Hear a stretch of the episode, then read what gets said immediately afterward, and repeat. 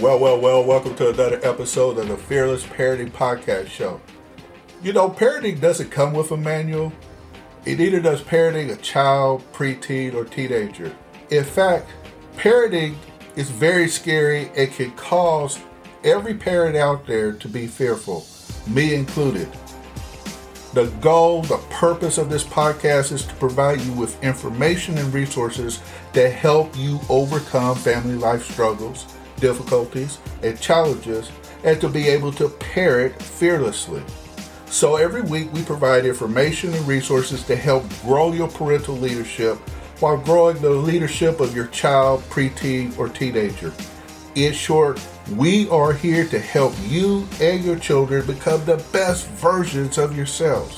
So get ready and dive right in to today's episode. All right, that's number one down. I don't know what happened there at the beginning. Uh, the the sound dropped out and it drug, so that's why I started backwards. But you know what? You were a trooper.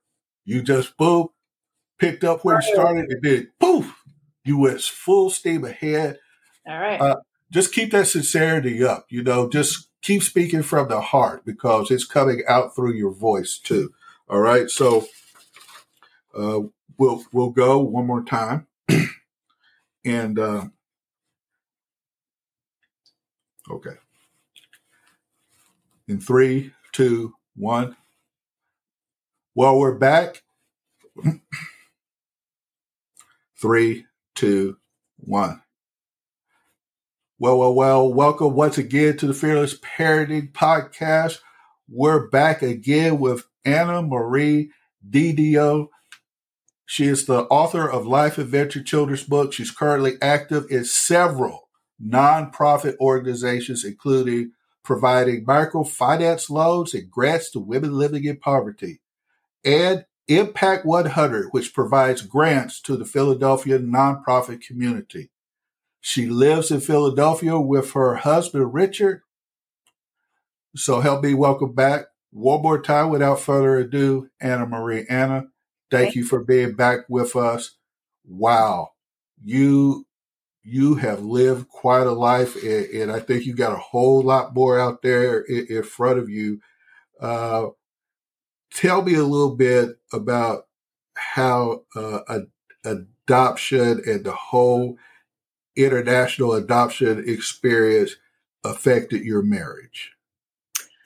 Well, that's that's an interesting question because it was the the the environment or the, the struggles that you face with a child that's um, acclimating to your to your family is is not a one and done thing.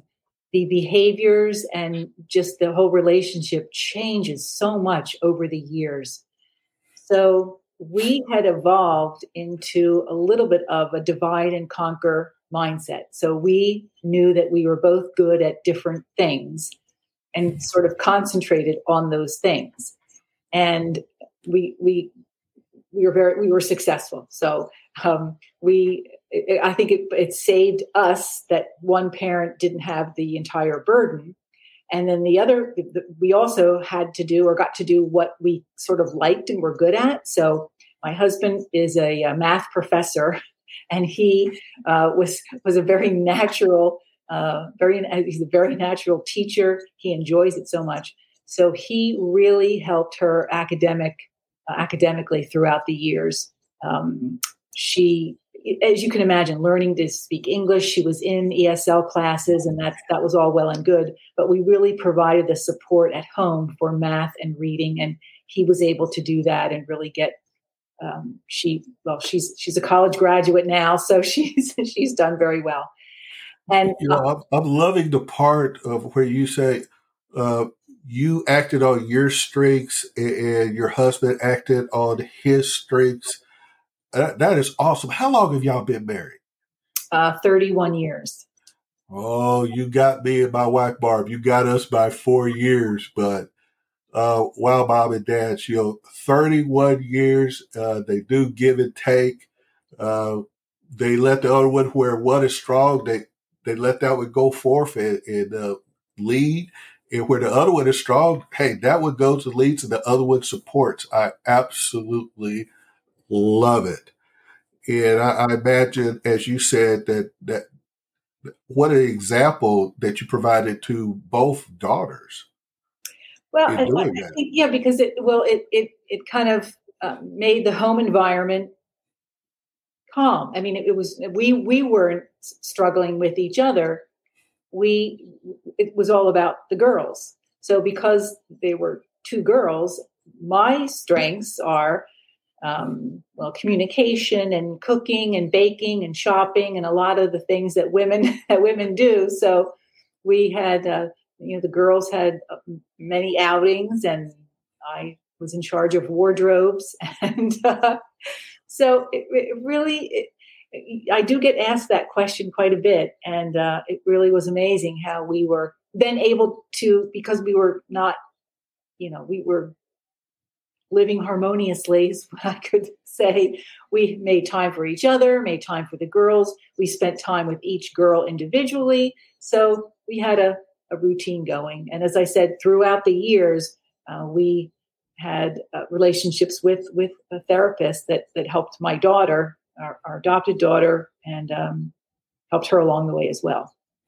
Well, I think you kind of being a little bit modest. You know, you've written several books uh, you know, so you know, granted, you're, you're very good at communication, but being able to write and express your thoughts, I, just got a feeling that your daughters got a little taste of that also as they were growing up.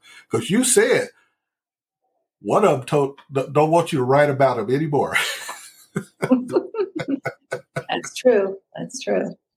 So no, it was uh, it was well now that they're they're grown and uh, that's why you know I, I, just began i've been involved in the nonprofit world really my whole life. My career was more of a corporate career but since i retired uh, i've been writing the books and and really thinking about ways how best to help parents with this tremendous journey. And it's really that the children's books were, were the solution that kind of spoke to me written in the in the voice of the child and kind of as i said sparking that conversation between parents and children about these difficult topics well anna you said you were in the corporate world which means that you were a working mom so working mom you have this uh, international adoption going on you you have your uh, birth daughter and you're trying to make everything flow smoothly in your household. So, talk to us. What was that like being a working mom and, and having to juggle all these things? Well, working moms learn very quickly that they must be organized. So, um, my as I mentioned, my my husband. Um, I also had a, a long commute, so we would schedule things very carefully and um, uh, you know take turns starting dinner. I mean anything to to we, it was very important for us to eat a meal together. Um, we supported their athletic activities. As i said i've, I've been involved in the nonprofit world also. We we at the time we belonged to a wonderful church. And um, it, it was you know working moms do it every day. It's it's really a matter of just being organized and and setting sort of limits for what you can do. You can't do everything but it, for us, it worked out very well. I love that because we do have to set limits for ourselves. We can't do everything. And when you're in a marriage, you have to help each other out. Uh, men, hey, dads out there, uh, you got to give mom a hand. Not saying that you're not. If you're not, you you should. Uh, Anna, have you ever heard about the uh, the pigwoods? Have people talk about the pigwoods when you know the the dad will go off and he'll eat and do everything he's going to do, and he comes back and the egg gets shifted from the mom to the dad, and then the mom goes off and she does what she needs to do to eat and everything else. The dad stays there with that egg. Me and my wife, we sort of had to stay going. Okay, who has the egg? Okay, honey, go do what you need to do.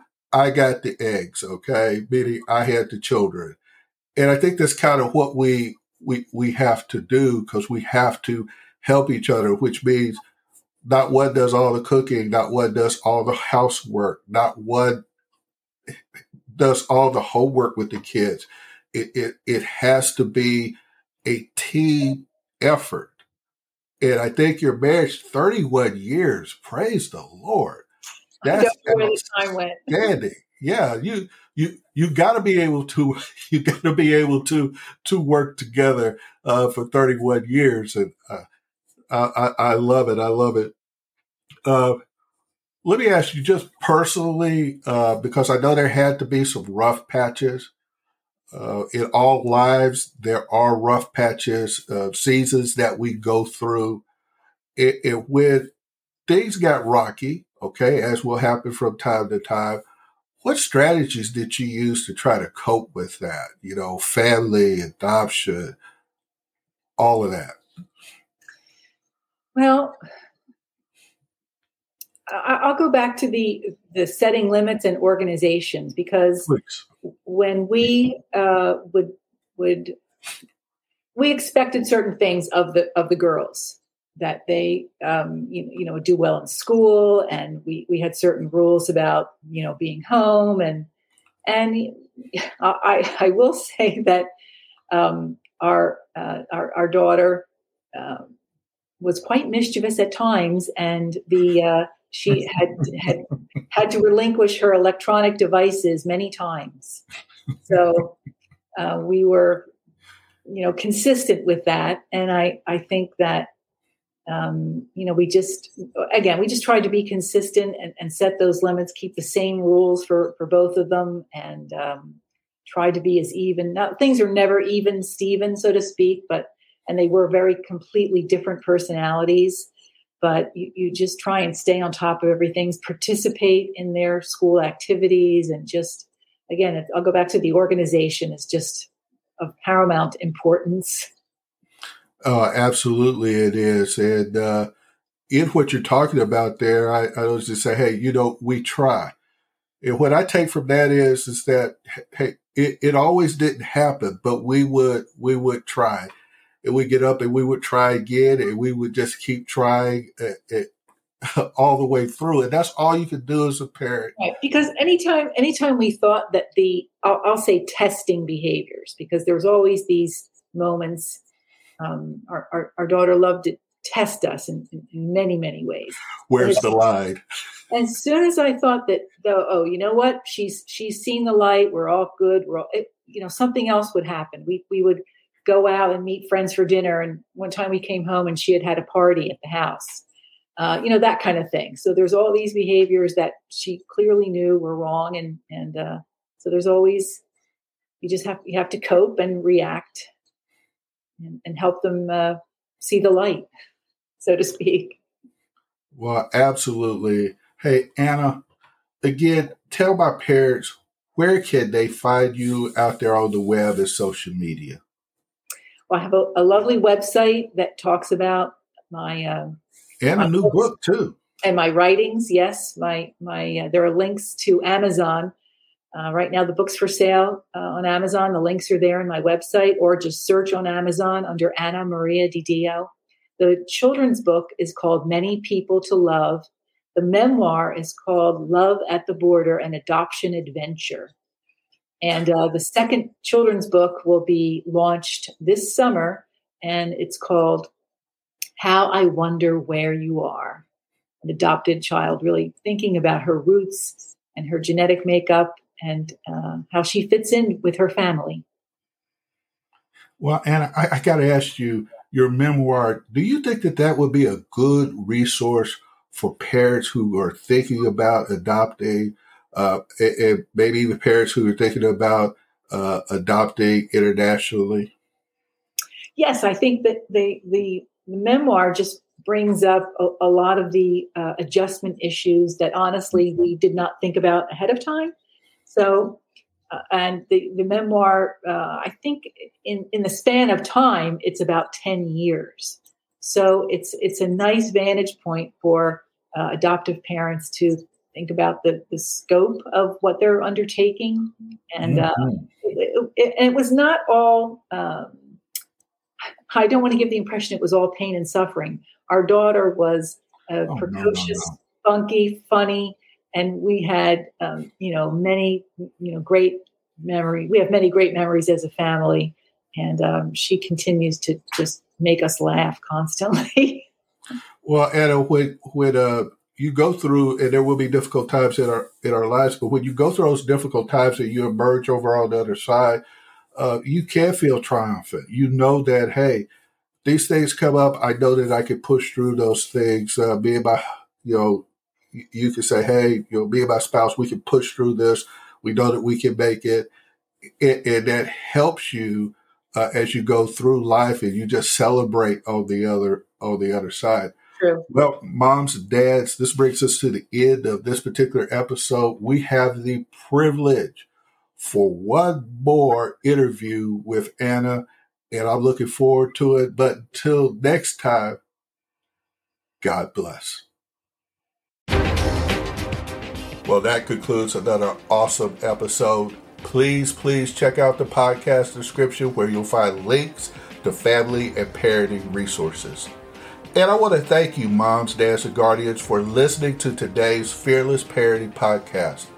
I truly hope you enjoyed today's show and that it added value to you and your family. And I want to leave you with something that was once said by two time Nobel Prize recipient Marie Curie, who once said that nothing in life is to be feared, it's only to be understood. Now is the time to understand more so that we may fear less. That is why we have this show to help you understand more about parenting so that you can fear less. So I want to challenge you, like I always do, to go forth and fearlessly parent. God bless.